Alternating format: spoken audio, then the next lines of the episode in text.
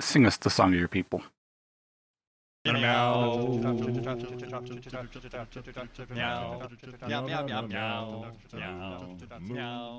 Howdy, welcome to this episode 20 of the Where Are We podcast. Uh, I am Orange Wolf or Zeph or Igmu Tonka, or I don't even know what my name is at this point. Here's the rest of the crew. Go ahead and introduce yourselves, guys. Hello, hello there. I am Blaze. Good to be back again, as always. You went out of alphabetical order. Oh, should I guess I guess I go first. Yes. Blaze, you broke It's your own right rule. there in the channel. I'm a half breed. I can do that. Should we pick should we pick back up? Yes, yas. Yeah. Yas. Hi, I'm Bear X, Grumpy Grizzly. Just here for the ride. Hey, I'm Blockpaws, the ever questioning. Uh, glad to be here. Blue awoo who do awoo. You did that very well. TA, that's your turn now. Cat, dude, attention. What? Yo, Use stripes. cat. Oh man, we've He's already literally plowed the ignoring me. Wow. Oh, hi. My name is uh, TA Tiger Acolyte. Nice to meet you. Nice to have you awake. Hello. Uh, you just through a hurt, been through a natural disaster. Come on. Oh, were you Give him a break. talking? We're we're a whole two minutes into the recording, and we've already got so much blackmail material. How does this happen? so, so today we are doing a segment on role play in the Therian community. We are going to have a new special guest. Uh, Blaze, go ahead and take it on from there. Joining us for this episode, we have Wolfwing. Go on ahead and say hi. Hello, everybody. How long you been around the community here, Wolf? Definitely for about two years, but I've known about the community for about 18 to 20 years, but it didn't fit early on, and I've sort of come back to it now when I'm a little more mature ish, and I feel like it kind of fits me more. Cool, cool. What are your theriotypes? I've got leopard and wedge-tail eagle. That's an interesting combo. Cool. Wait, wait, wait hold on. So that you're not a wolf? That's actually, I'll get into that in, when we get into role playing. Yeah. Fair enough. There's a good. Well, Alright, that's a good we segue go. right it's there. It's going to be the oh the starter pack. Gateway theriotype. yeah. Yeah, there's a story to that. uh, for this episode's topic, I was the one that put it on the table, and it got lots of interest because I've noticed in my observations of the community over the past couple of years that role play is not only handled very differently by different people and by different communities, but there's also a lot of misconceptions and misunderstandings that go on that surround it. So after watching for a while, I kind of decided that this is probably a great topic for the podcast to look into. Over the past few months, the podcast crew has taken a series of questionnaire, turned them into polls, and posted them on several different Therian communities on Discord. They've been posted in the Therian Guide forums and a couple other places as well. And we combined that with our own observations to come up with the episode topic that you're listening to this evening. Roll out the role play. Roll out the role play. Roll d20. First thing we're going to look into is basically just a general discussion about each one of us. What are our personal experiences with role play as Therians? Let's just start with that. so as I was alluding to before, I've been on the internet for for about four or five years, but at that point, I about 2000, I first bumped into furry stuff and got curious. I kept hearing about a place called Furry Muck where people role play. Never ended up getting on there, but I ended up creating the um, persona Wolfwing because I very much at that point was very much an eagle, and Transformers Beast Wars was on, and I saw the the Transformer Silverbolt. It gave me an idea for a winged wolf character. That's where I sort of got the name, and ended up from there got into Lion King Muck. It's all based around role playing as animals. Got into leopard and lions and stuff, and it helped a bit, but not completely. I'm playing a character; it's not me. So there was a little bit of a deeper underlying conflict there for you, eh? Yeah, and a desire for more.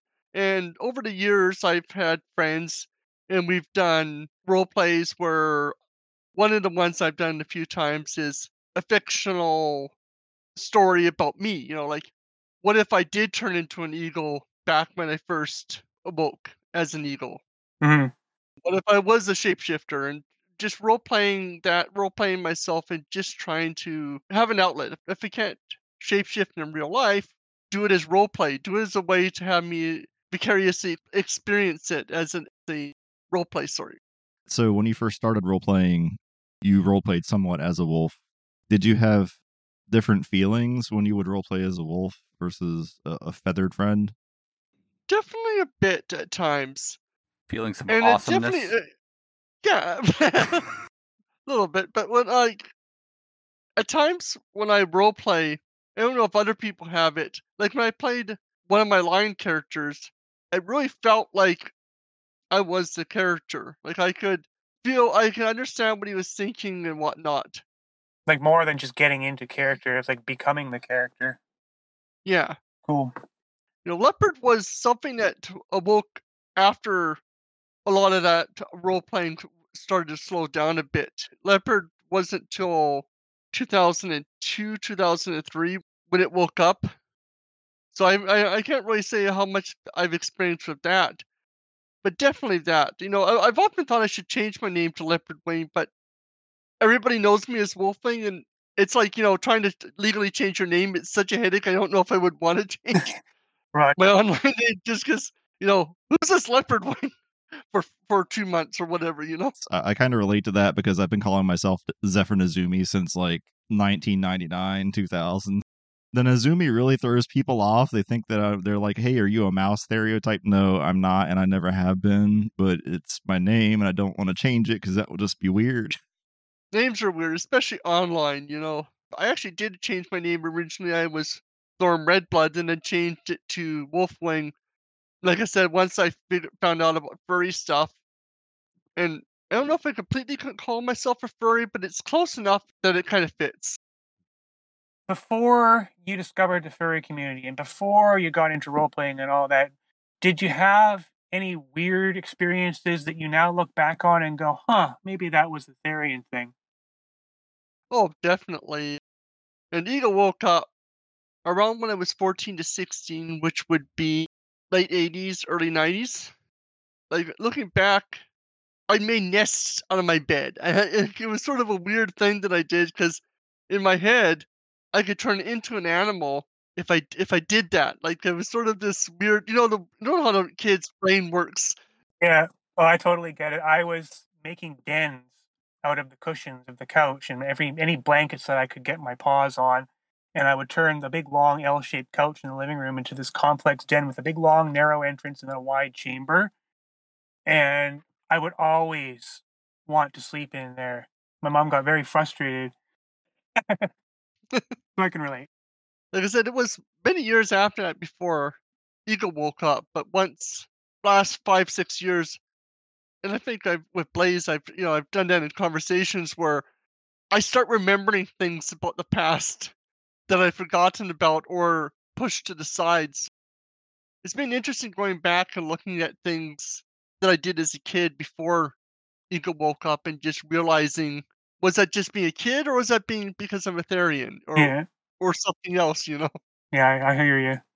I actually think there's more than one sort of role playing because I know in my online discussions, I will occasionally pepper my use of language in such a way that I present myself not with the human body I am cursed with, but the Ursine body I consider I have. So I will emote myself in online environments in that way or use a, a bearish avatar in virtual reality.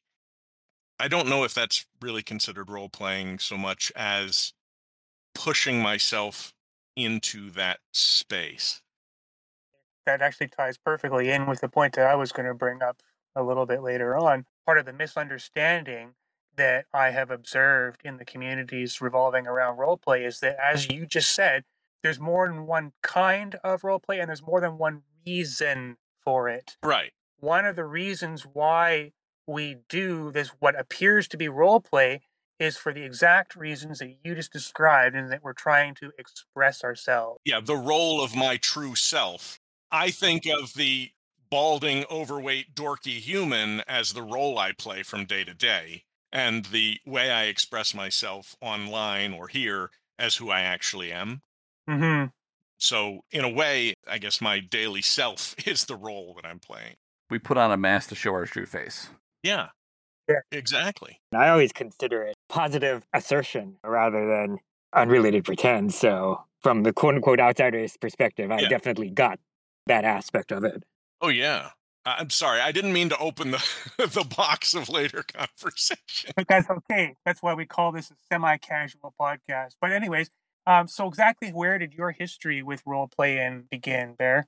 I am a longtime dork, and so I had older cousins who played uh, Advanced Dungeons and Dragons back in like 1979, 1980, and uh, of course I'm this six, seven year old cub running around that couldn't play it with my late teen cousins because they were playing a much more adult version of the game. But I would sit and look through the books, and I always thought, ah, these books are great, whatever. But I didn't really associate the books with anything other than the game. And around that same time, late 70s, early 80s, was when I started experiencing non human feelings. The only thing I had as a touchstone was the werewolf, because in our Western culture, that is the fusion of man and animal. That is the point on the horizon that we end up looking at when we think about shapeshifters for the most part at that time. Mhm.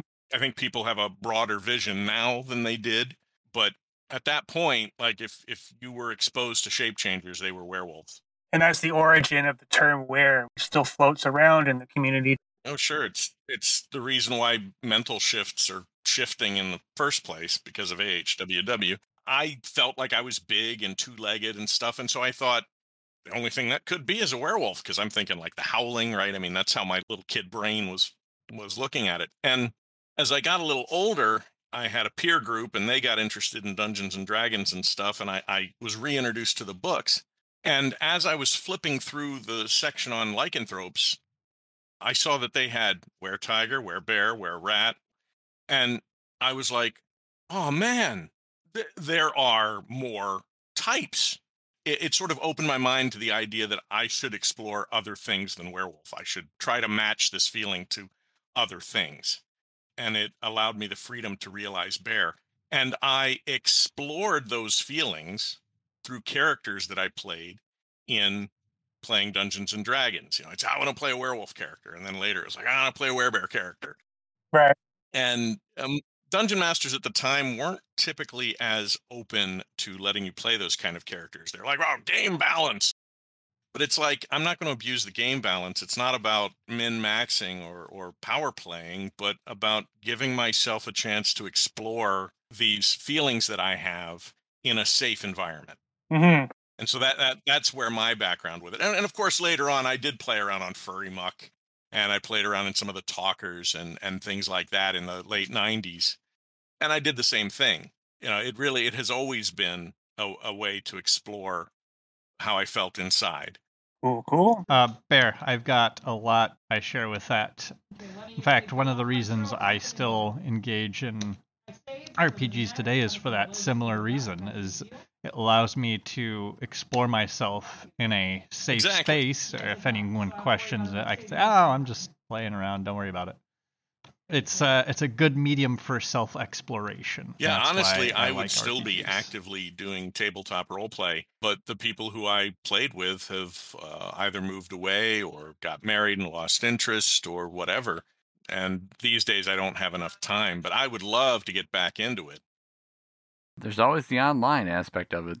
You know, if you want to pay a little bit, you can get into a random group and things like that. But I think we have a big enough community that we could potentially draw on that to set up a yeah, reasonable that's one. fair, but there's nothing like throwing a handful of dice with buddies around Uh, a table. I you know, fully agree with that. Absolutely.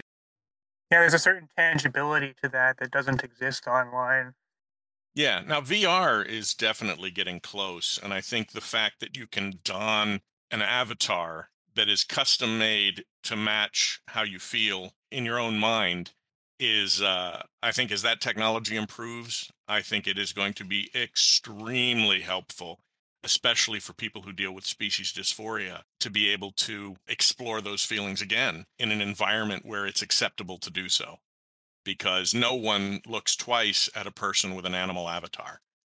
Well, some of them look twice, but you know, Well, all right. They, they Oh, oh God, it's a furry. a furry. which is fine. yeah, that's fine. I, you know, please accuse me of being a furry. That's fine. I don't mind. Again, the VR thing is kind of bridging that faded out line between role play and self expression. Yeah. Well, I I mean, it's a transhumanist thing, right?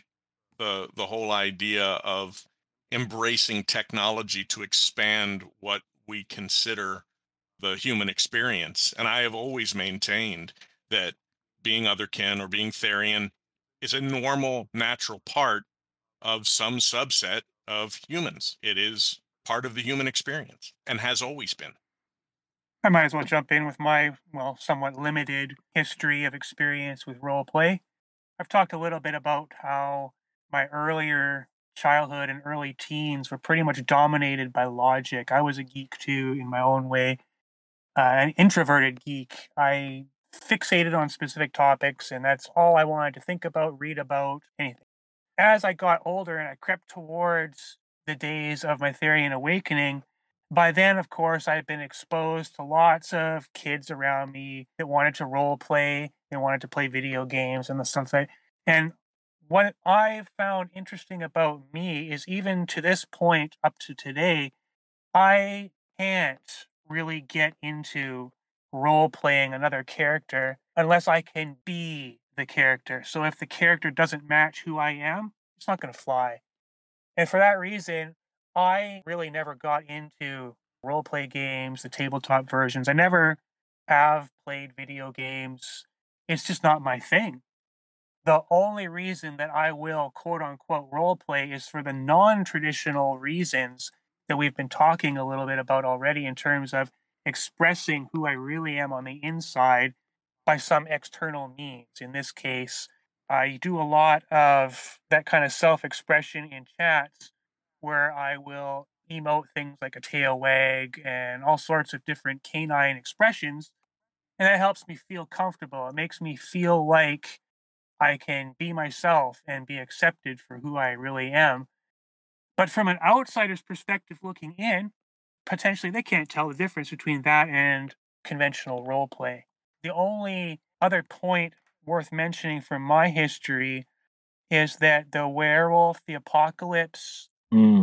reference manuals were like my go-to bible for helping to sort out a bunch of different experiences that I was having on an internal level.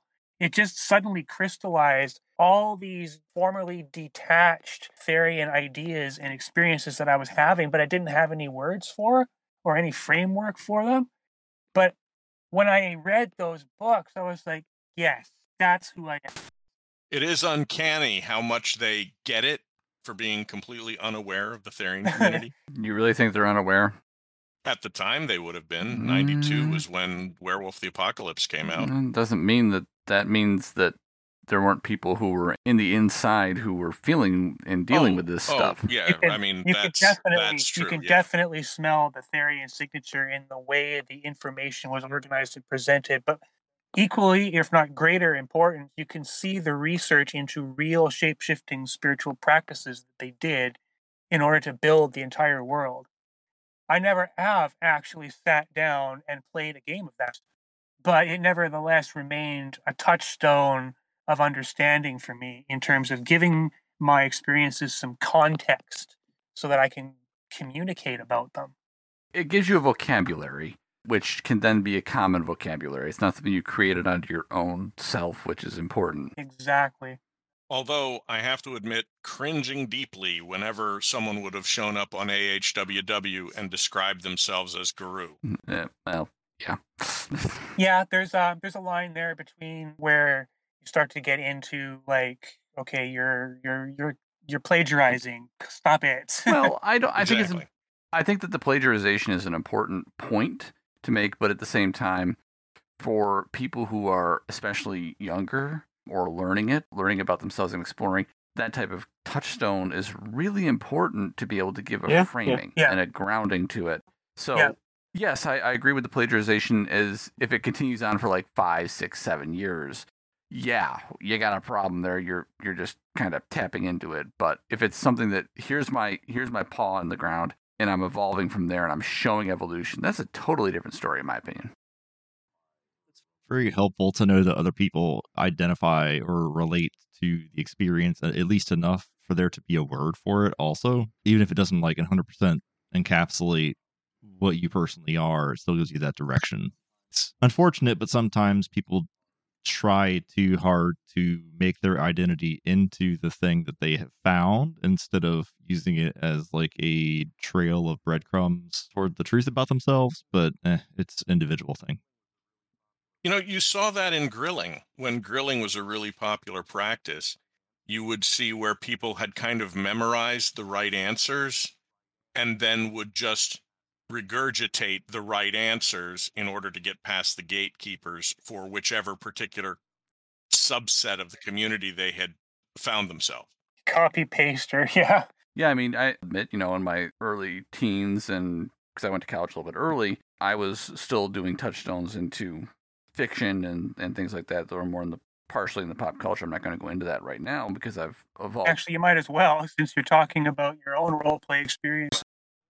I'm not going to go into the details of that history because it, it goes into some areas that I put behind me for a reason, and some of them Fair are enough. very painful. But at the same time, it was a good foundation at that time and try to map and understand oneself. That was a piece of the, the role play absolutely for me. And I've got a sticky note of notes here because what we've talked about, like Furry Muck Vertopia in the mid to late 90s, I remember those. I remember the first time getting on there, I was saying it in the the general chat was my first experience with wolves and found them to be the most pompous assholes I've ever met. And preach said, "What the every day do these guys think they are?"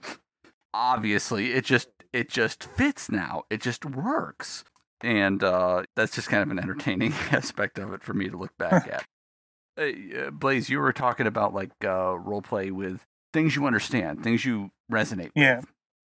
A very good friend of mine before fursuiting was a thing when it was just mascotting, truly mascotting through the 70s and 80s and, and early 90s. They did a lot of mascotting. They made a lot of money doing mascotting too, working for a radio station. And they had a connection always to the mascot. And then that radio station reevaluated and said, you know what? Yeah, this just isn't what we want to do. It's just not the market that we want to be in anymore. We're going to change up what we're doing here. And they revisited and they kind of went this country western uh, aspect of it, which music wise he didn't mind. But they brought in an eagle uh, as the mascot and said, you know, you've been doing this mascotting for us for so long. Do the eagle. And he's like, mm, no. And it's like, but it's just a mascot. And he's like, mm, no, it's not Yeah. just a mascot to me. It's I have a connection to these other critters that you guys have done, and he actually backed out of it despite a very lucrative deal. And I think that speaks to you know that. And I I would agree with that. That's for me similar. If I'm going to play a character, I've got to have a connection to that character. So obviously, werewolf, where critter in general is very easy, just step right into and just be able to play because it's got that hominid aspect of it and it's got that critter aspect of it and then obviously some are easier than others but i can't i can't do like a paladin or something like that if you want to go to the d&d route i just it doesn't Yeah. resonate with me i can't That definitely sounds familiar. I think I've mentioned this in a previous context, but if I ever got into the furry community, I cannot imagine my persona being a fox because the context and the you know purposes feel so totally different to me that feel not necessarily wrong to me, but at least at the very least really really weird. Mhm. I, I think I heard a lot of that in what you were saying just now. yeah it's and it, it's the same thing for me i need something to latch onto i need something to ground myself to that if i'm going to do the rp aspect of it too. And i've enjoyed rp i've done plenty of dungeons and dragons. I've done plenty of other rps i've done you know obviously furry muck and uh, related uh, back in the day. There's an aspect of it that i enjoy but it always has to have something that i can come back to that that resonates with me on a on a deep level to make me say yes. Um, and as I said earlier, you know, it's putting the mask on to show our true face.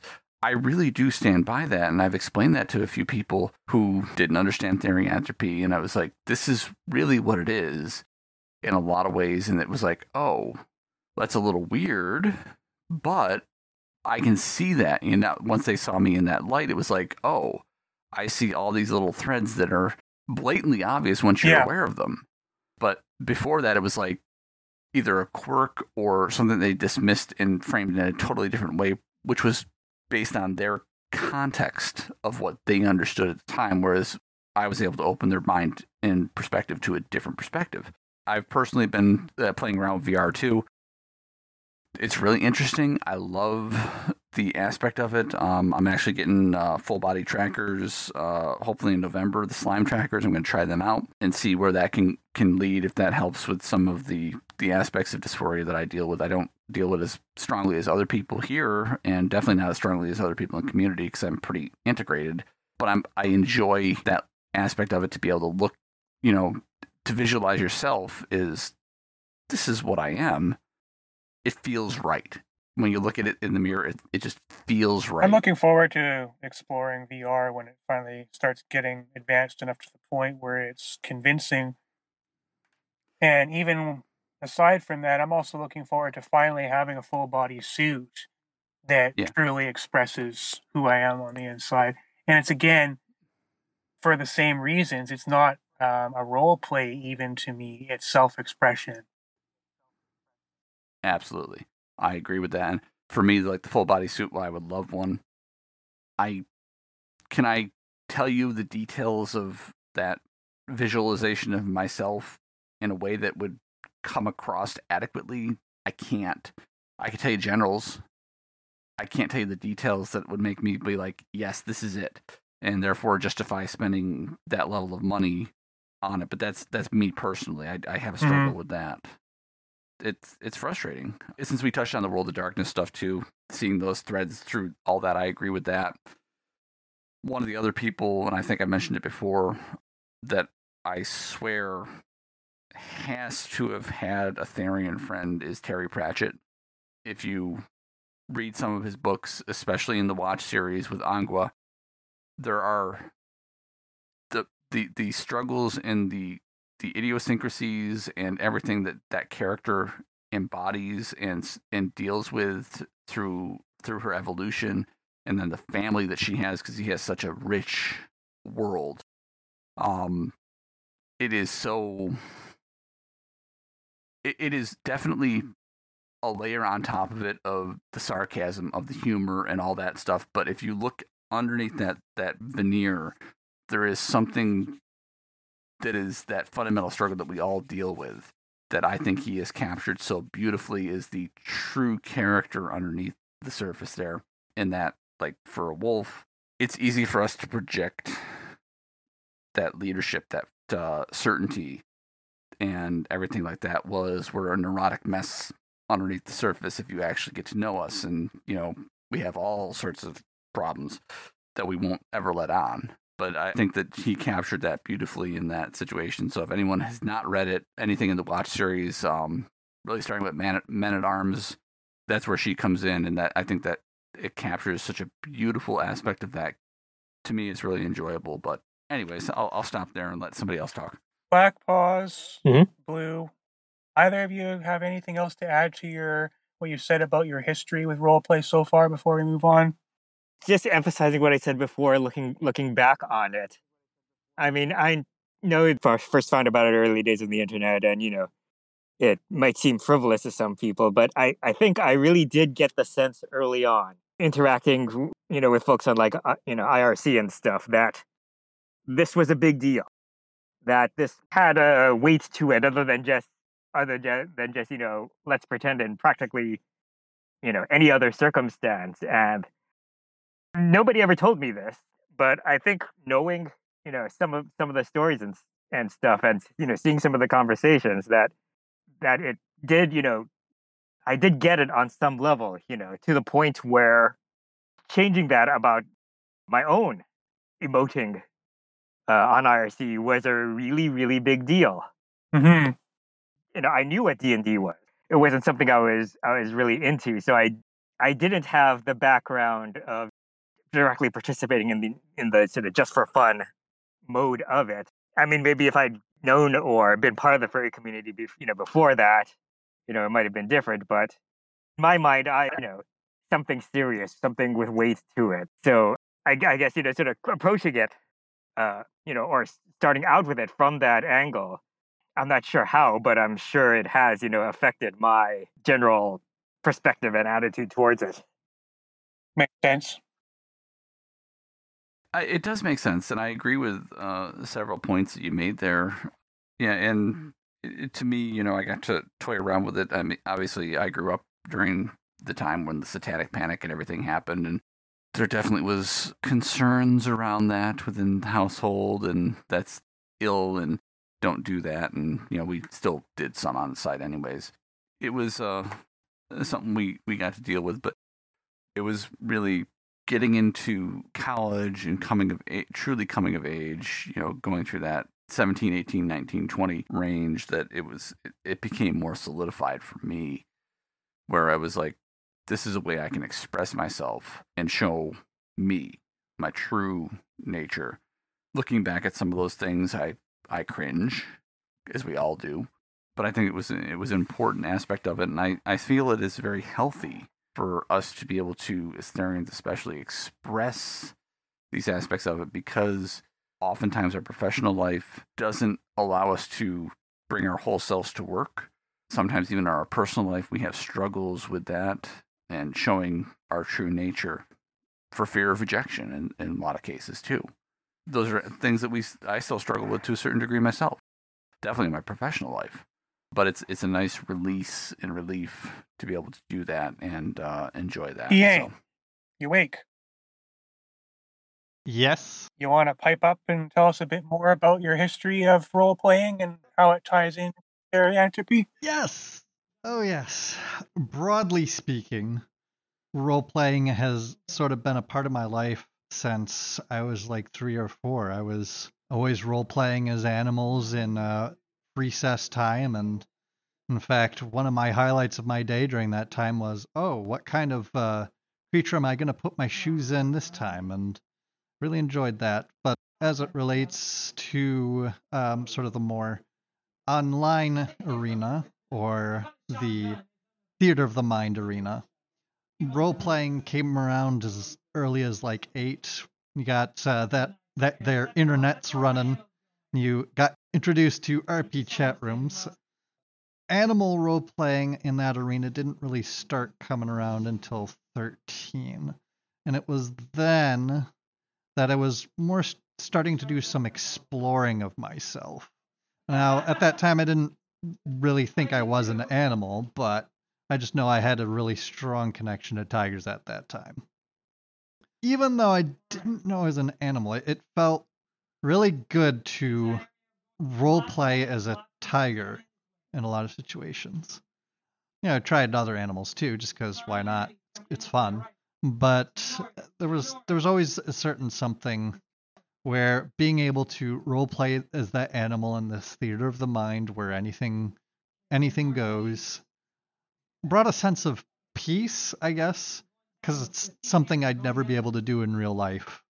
And at that time, you know, I, I didn't know what else was going on. But more in more modern times, where I'm just role playing around as like a, a tiger in um, Discord and stuff and various forums, it's it's a way to stretch my limbs as a manner of speaking.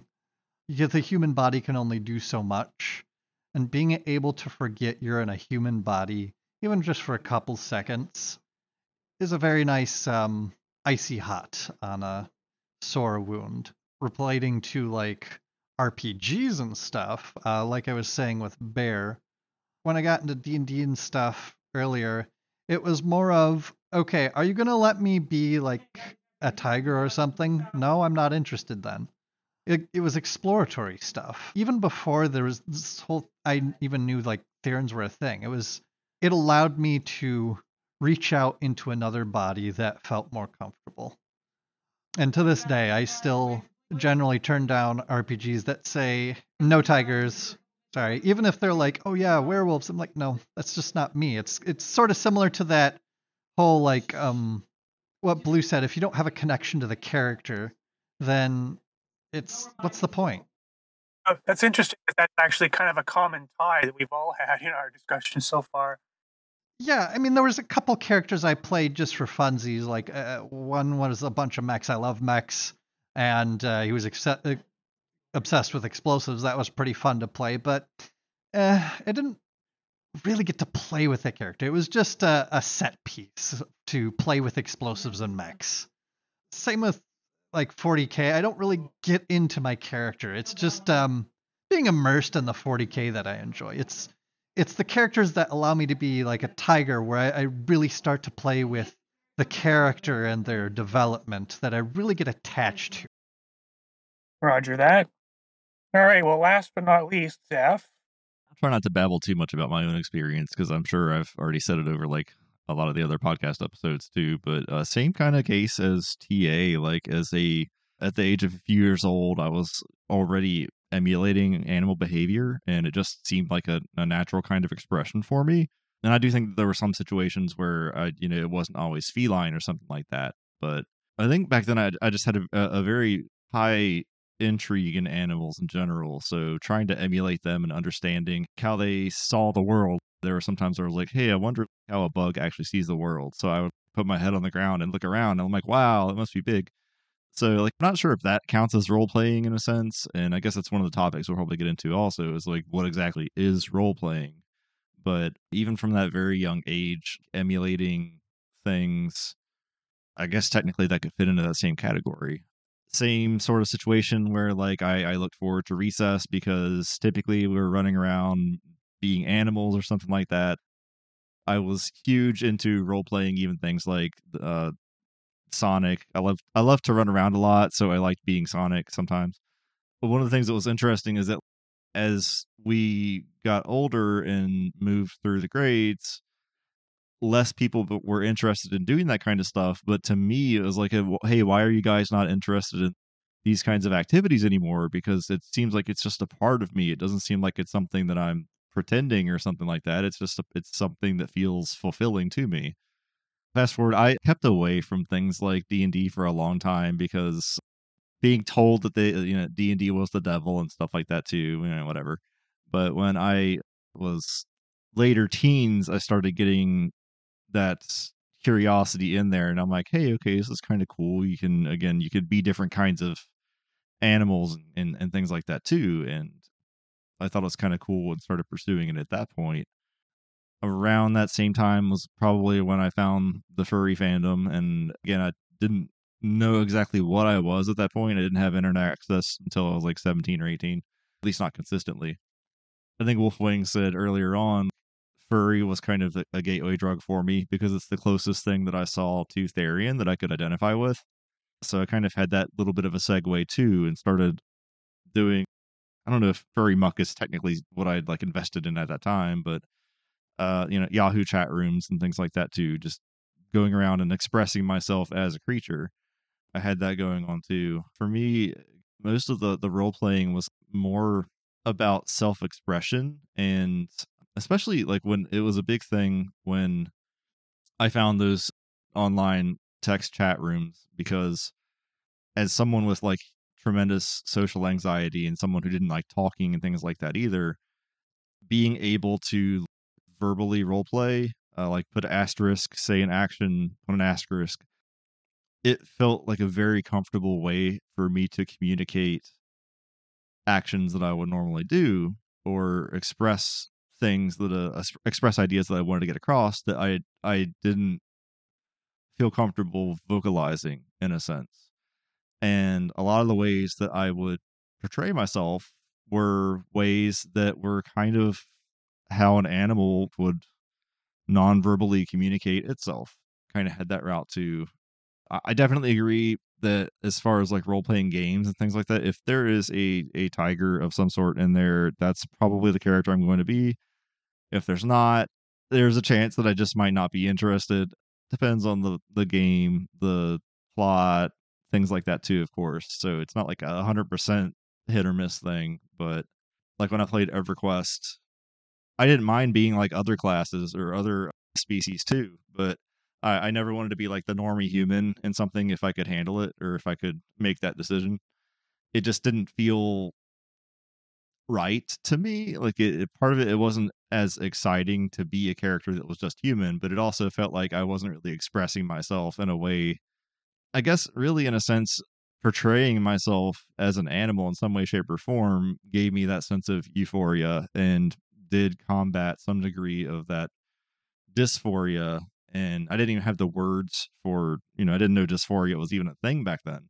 But likely the the attraction to role playing in the various forms is because it felt natural to me.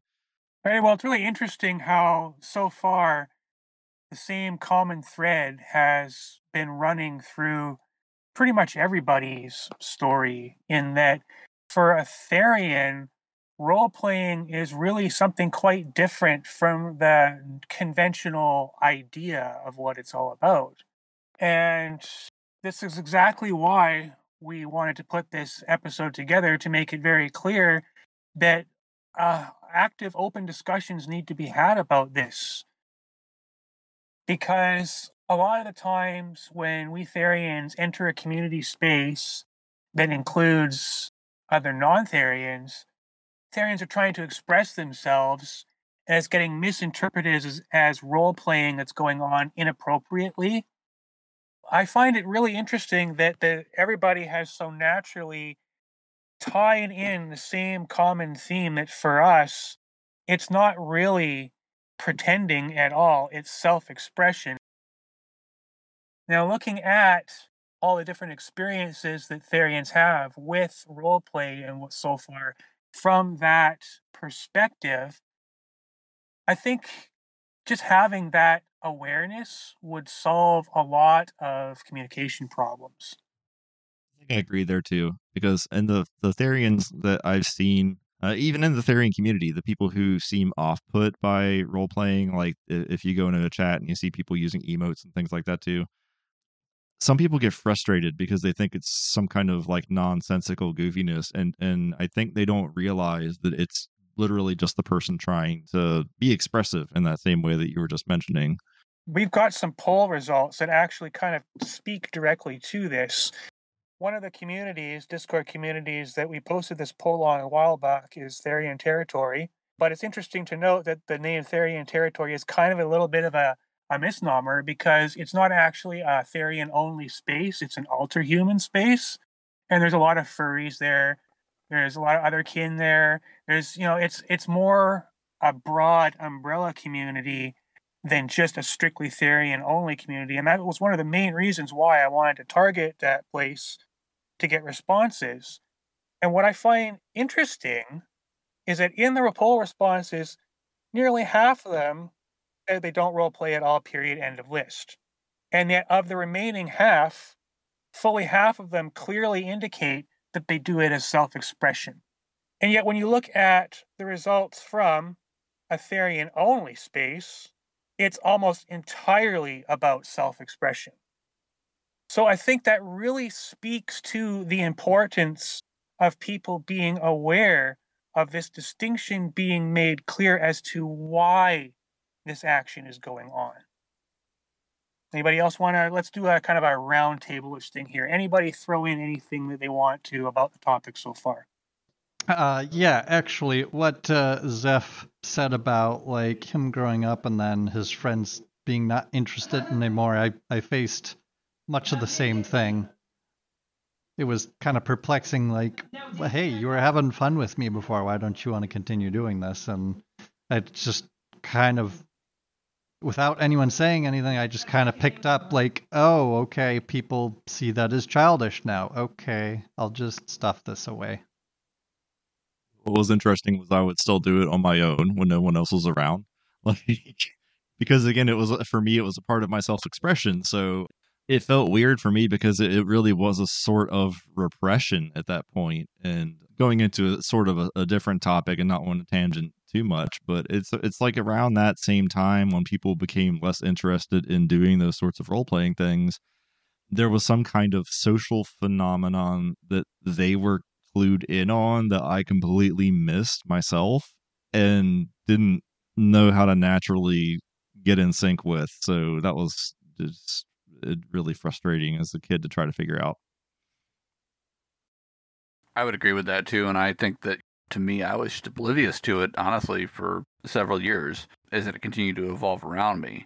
So that it made it awkward in some ways, but then eventually people just kind of like, okay, that's just how he is, I guess. It's funny, I do a lot of role playing, but the actual role playing as myself in channel whatnot is very contingent on when my animals are awake. The more I feel my animal, especially leopard, I make purring, I start stretching out, posing in the chats what I'm feeling at the moment. I've seen some people who will do the same kind of thing. Like they'll be in a conversation and then they'll do asterisk purr asterisk. For them, that's the extent of the the role playing that they do in a sense. Some of those individuals, I've asked them like, "Well, how do you feel about people who role play?" And they're like, "Oh, I don't like it. I don't like seeing it, and I don't like doing it myself." But technically, to me, it's still kind of role playing that they're doing that. Like they're doing the emote. Again, I, I think for many Therians, it's just a natural way of communicating that, hey, you know, I'm I am kind of in this shifty headspace or whatnot right now, or I would like to communicate to you in an animalistic way. It just seems natural to me, but I don't think people have clear definitions as far as like what actually constitutes as role play. When is it role play? When is it not? You know, if someone just does like a little emote they stretch, is is that role playing or does it have to be like a full on sentence? The the definition seems to vary by people. You just perfectly exemplified a situation where misunderstandings occur on a regular basis, I'm sure. And for every one situation where a misunderstanding occurs and it's brought to parties' attention and so they're involved, there'll be nine out of 10 situations where nothing is said about it. Just assumptions are being made. And that can be potentially damaging. Partly off topic, but anybody else hate that over the last couple years, asterisks is now mean italics, and you can no longer emote with asterisks as easily? Yeah. Yeah. Like I, I just mentioned in, on the same subject, I remember using carets at some point. Oh, I forgot about Ah, that. yes, I remember those. Yeah, I think that's how I started, and then I went to the asterisk because everybody else was doing it, and it was just easier to find on a keyboard than carets. And you know, even that's hit or miss these days because of HTML. I definitely understand where you're coming from. I've had moments like that recently. And the way Discord feels like IRC, so I find Hmm. myself connecting to the muscle memory of IRC, and I'll be like, slash Mm. me did this or slash message, and then it's like, no, wait, it, I have to use the mouse. Right. Autopilot. I remember a friend of mine ran a BBS so long ago, and they used parentheses for you know emotes. I was extra special cringy and I used like brackets for mine, like the little square brackets on both sides, just because no one else used them. Mm, right, right, yeah. Aren't you just special? Well, talking about that, you know, um, like I, I I don't, I don't know if any of you guys ever seen me do it, but if I ever do colon or say in message, that's because I I was on a muck chatting, and Oh, then those are the commands to tell you to say stuff. I, just I walk- forgot I'll just I'll just randomly say say hello, what's up? And I'll say, and the word the word "say" is at the front of the sentence because it's, I'm in that mindset. Oh, I forgot about that. Wow. Been so long sipping on a muck. These days, I'm mostly just on there to chat with a few friends that are still around. we started with like a bullet point, and so I want to make sure that everyone has feels like they have communicated if they wanted to. Again, to the full extent, what is your personal experience with role play? Why do you do it? How does it all tie in? Like, if do you, if you have any other things you can add in that maybe we haven't discussed already before we move on? I was surprised by how fluidly and how succinctly everybody jumped in and answered all three questions at the same fucking time. yeah, yeah. that's- It worked well. I'm just going to point out that a wolf dog is running this, not a cat. I think there's more merit to that than anything else. Ooh, there had to be one. oak. Oh, what's that? I wasn't listening. Sorry, I'm making the I'm making this the storm go further further north. Yeah, sorry. What was that?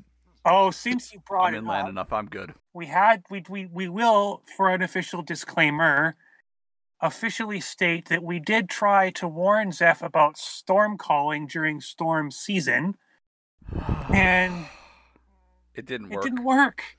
I'm not I'm not getting into it, but Blue, you you did not help things last weekend. That's all I'm going to say. I merely honored a spirit. That's all I did. Yeah, and You would the spirit to dis- not? You were going to dishonor him and piss them off. I off. was not. Bull. I was I was already messing with people, so that should not have dishonored or or irritated that particular spirit. But anyway, Oh yeah, right. Uh huh. I merely tried to ensure that we honored that particular spirit appropriately. thanks for doing that right before you know tropical storm hits. Not, m- I didn't start it, but I was sure he's gonna finish it, so we didn't make it worse. I'm calling shenanigans.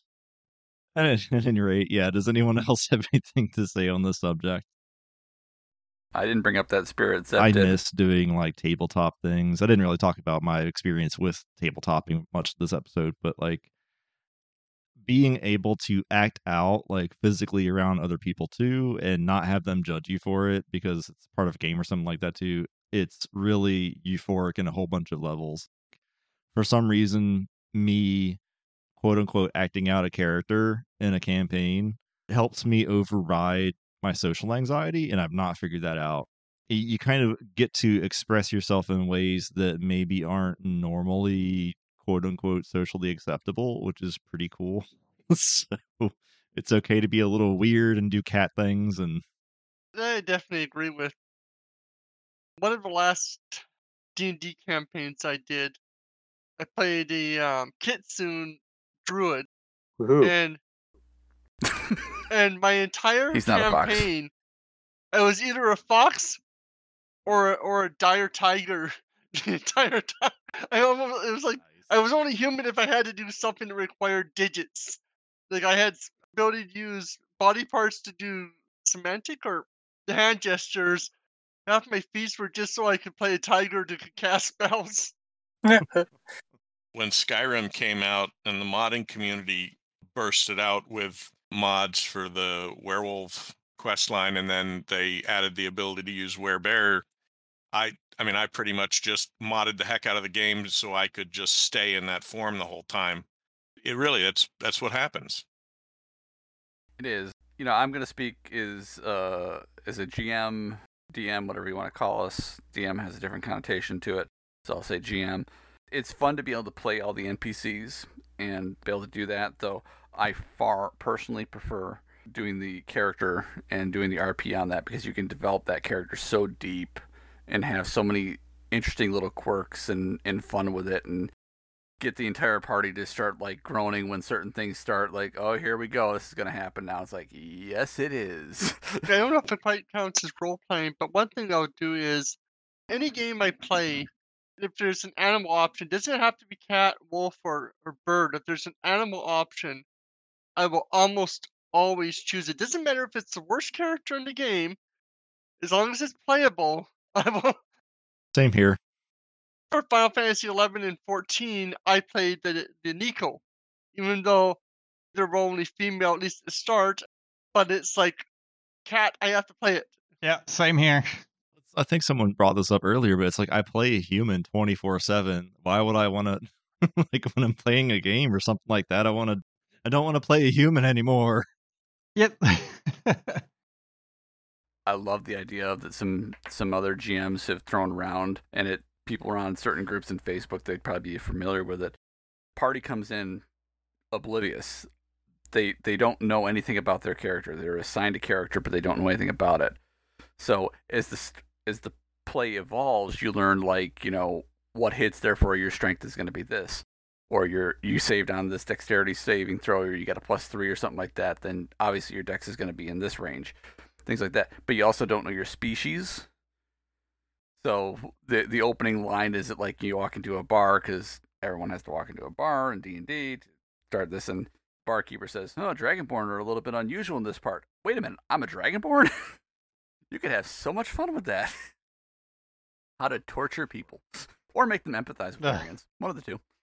You're a tabaxi. How do you all feel when like people who are not Therians are role playing as animals, and it's more of just a a fun thing or not something that they necessarily connect to personally? to me, I'm good with that because it generates an empathy, and they can at least frame themselves through that RP to some of what we're dealing with. Maybe it's not comprehensive, but at least it's a claw in the crack to be able to start to open that door. And I think it's a positive thing myself A over time. Claw in the crack. Yep, you're going to the dirty spots, not me. Yeah, I was gonna say, pull your What pull your kind of- brain out the gutter. What kind of what kind of role play is this? Ooh. Yeah, I, I 100% agree with Blue. Uh, you know, um, that if it's a if it's a- a mainstreamer who is uh, playing an animal character in role playing, I think it's great because it uh, it gives them that opportunity to explore that headspace. Now, if it's a Therian playing that, and especially if they're playing a bear, I'm watching. That's neither here nor there. Got to protect the brand. Like I said before, it would feel different to me, I think. The intent and the thinking behind it. So it would strike me as completely different things, you know, just like I said earlier about what I'd probably do if I were if I were in the furry fandom.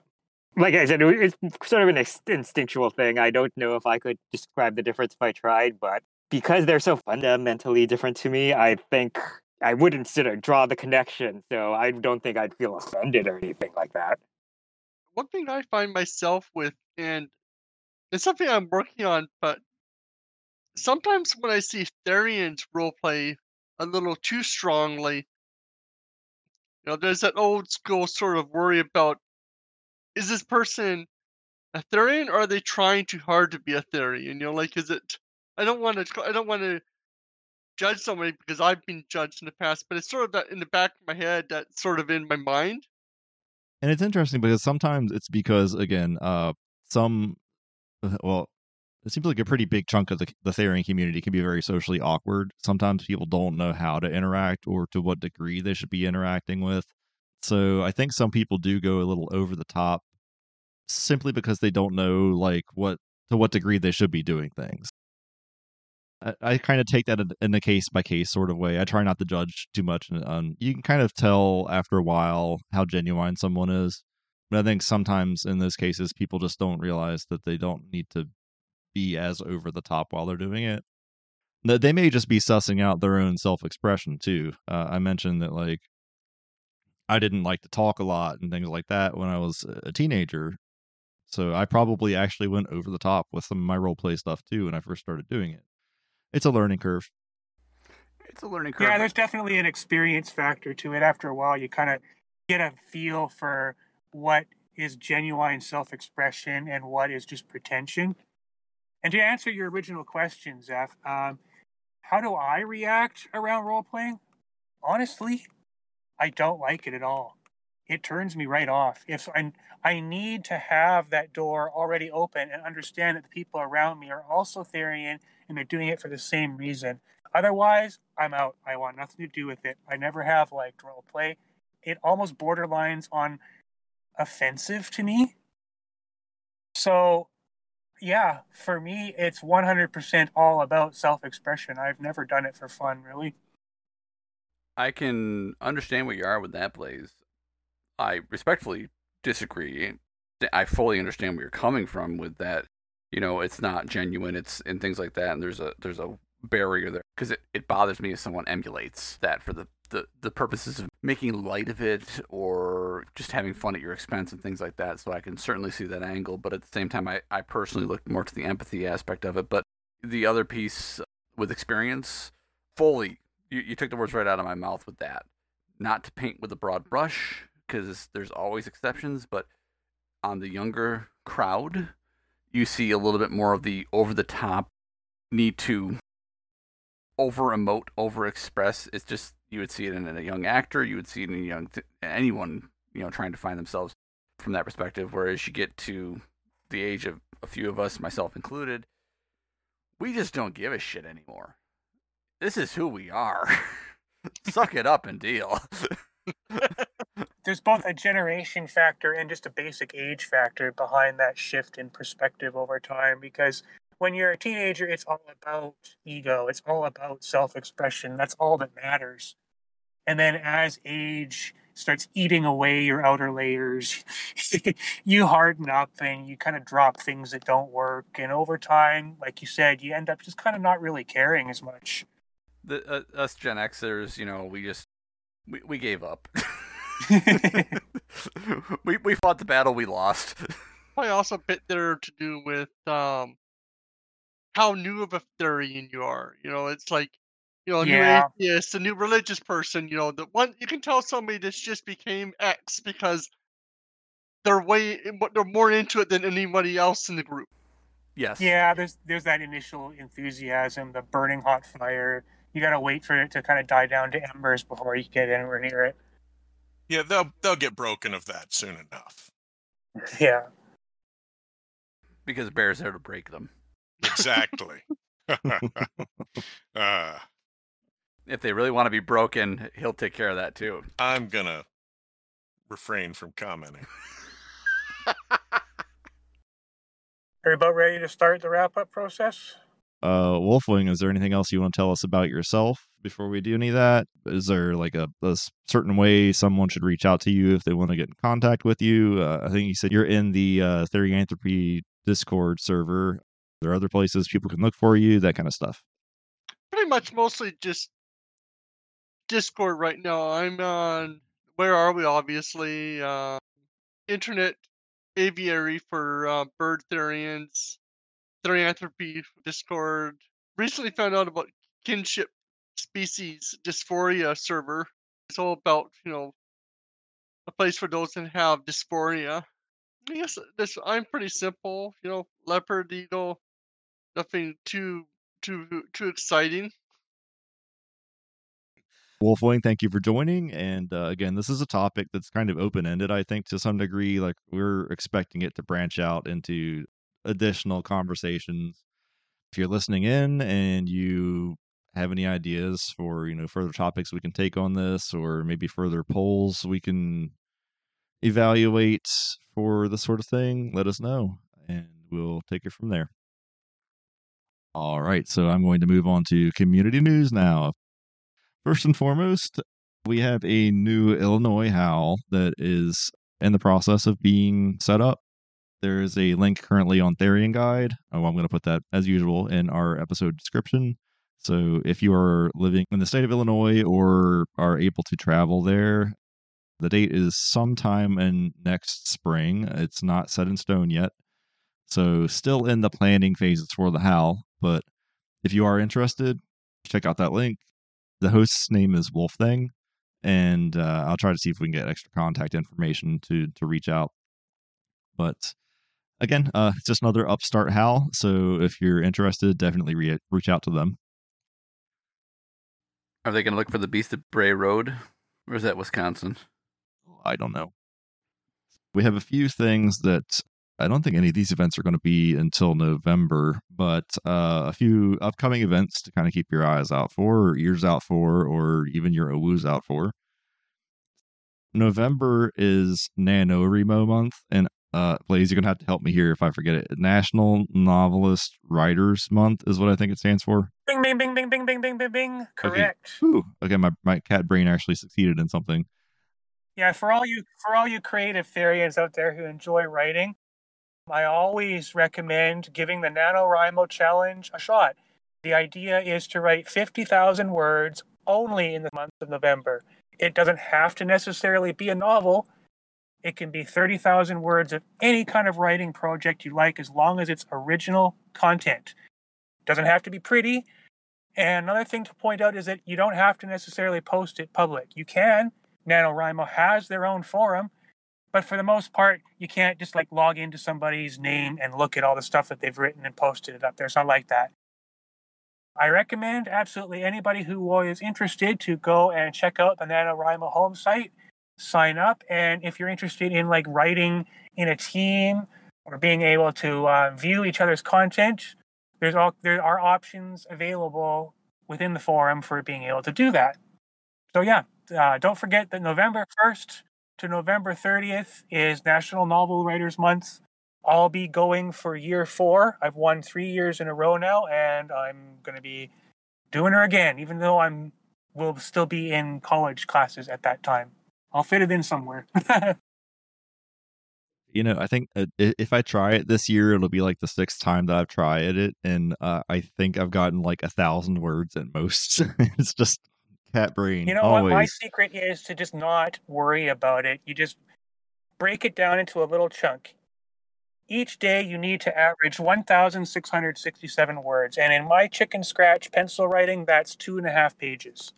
Mhm. That's not much. Yeah, I think I just not worry about it enough too much.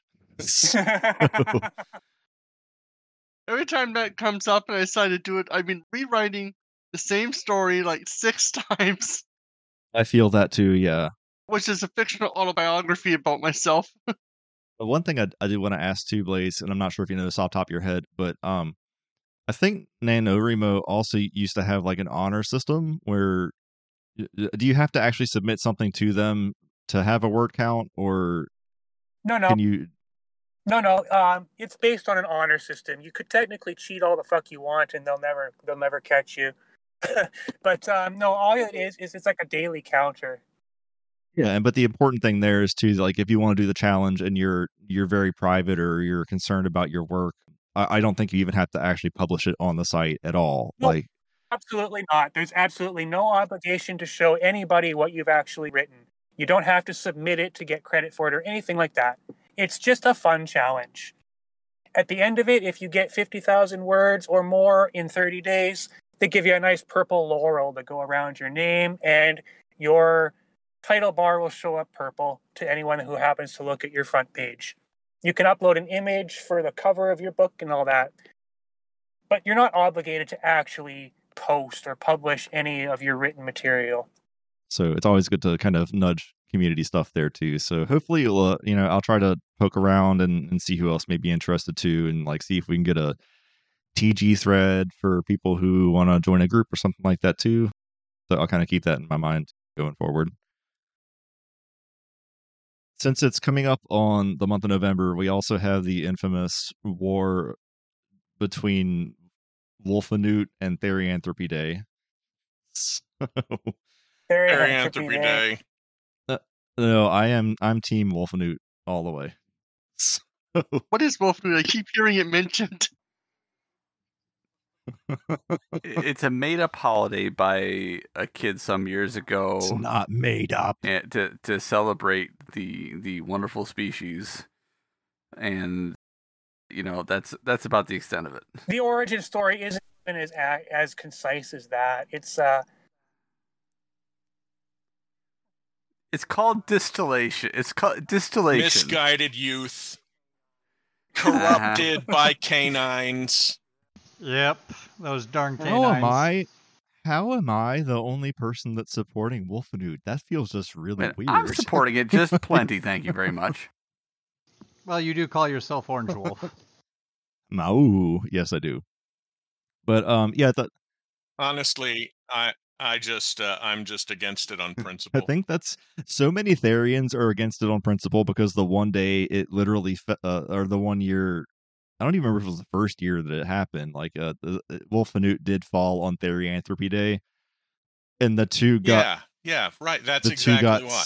like confused somehow and like I, I i thought it was actually really funny and um so i want to say like the you made a Wolfenoot cake. i did so did. like generalized backstory is that I, I i think um the kid was like seven or eight years old and made a holiday about how like it's uh, people can celebrate the wolf spirit and uh canines are supposed to get extra meat that day and, and there's supposed to be a wolf cake or something like that so you know i i kind of i, I went i went along with it back and in a the day vibe when getting a video to go viral was a really really big deal.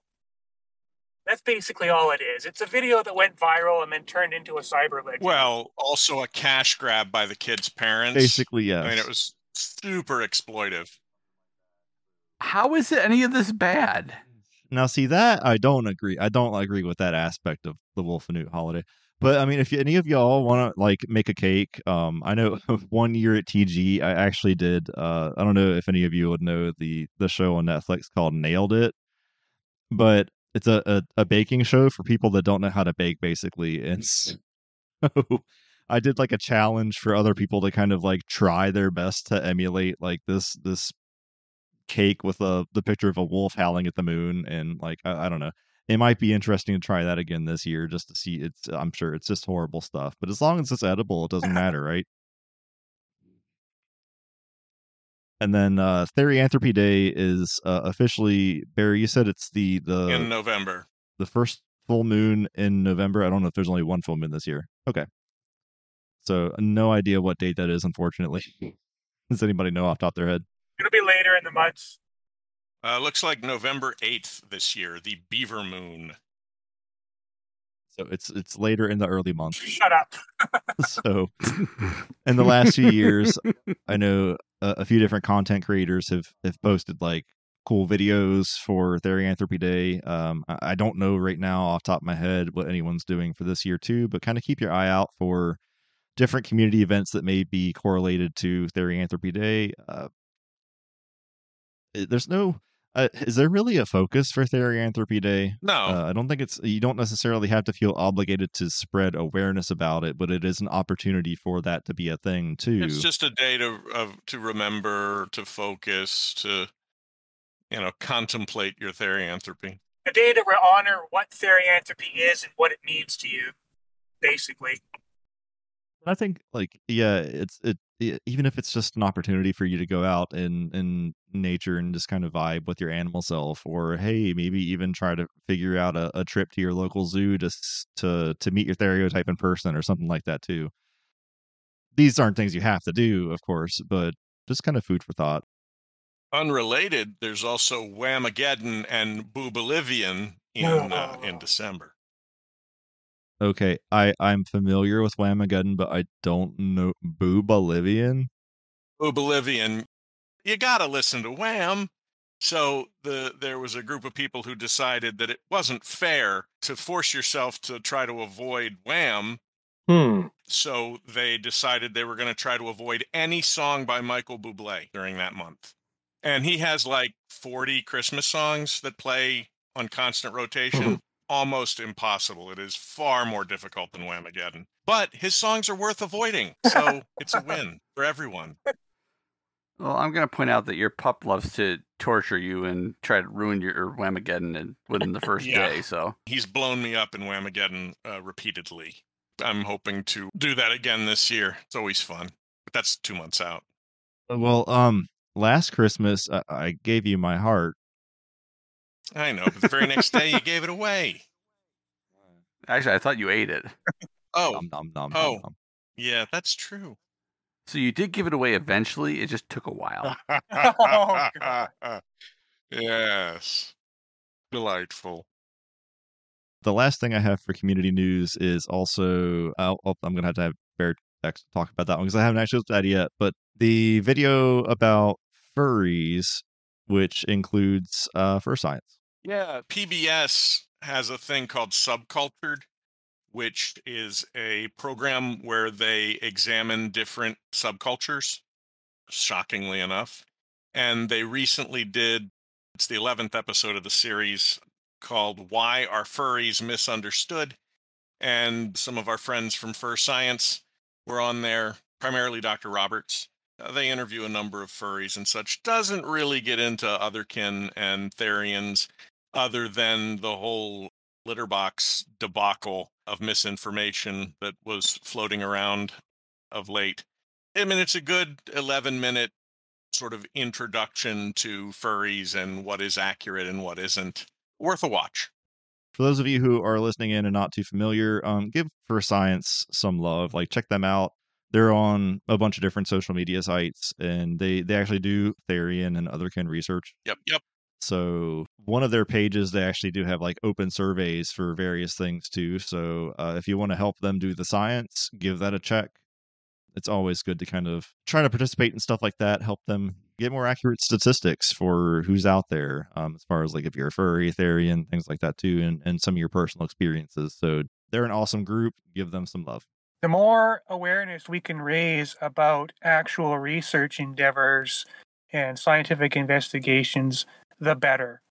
That's a good point because one of the criticisms that gets raised is, well, there's no legitimate science about you. Yeah, bah. I Like, that's I don't know, what- there's that's exactly several what- hundred research papers. this is exactly what we need to continue working on is trying to find people who actually have this information and can speak about it intelligently without killing people with academic university terms that no one in the common public understands right? There has to be a bridge between that academic investigation and how it's presented. So we do need to do more of that. Therians through time segment kind of has that going for it as one of the fundamental drives behind why we're doing that discussion is to try and get more interest in actual academic and historical research about the Therian experience.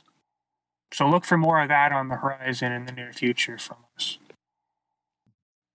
All right. Well, again, uh, thank you to Wolf Wing for coming on this episode, and uh, thank you for everyone else who's hopped on too.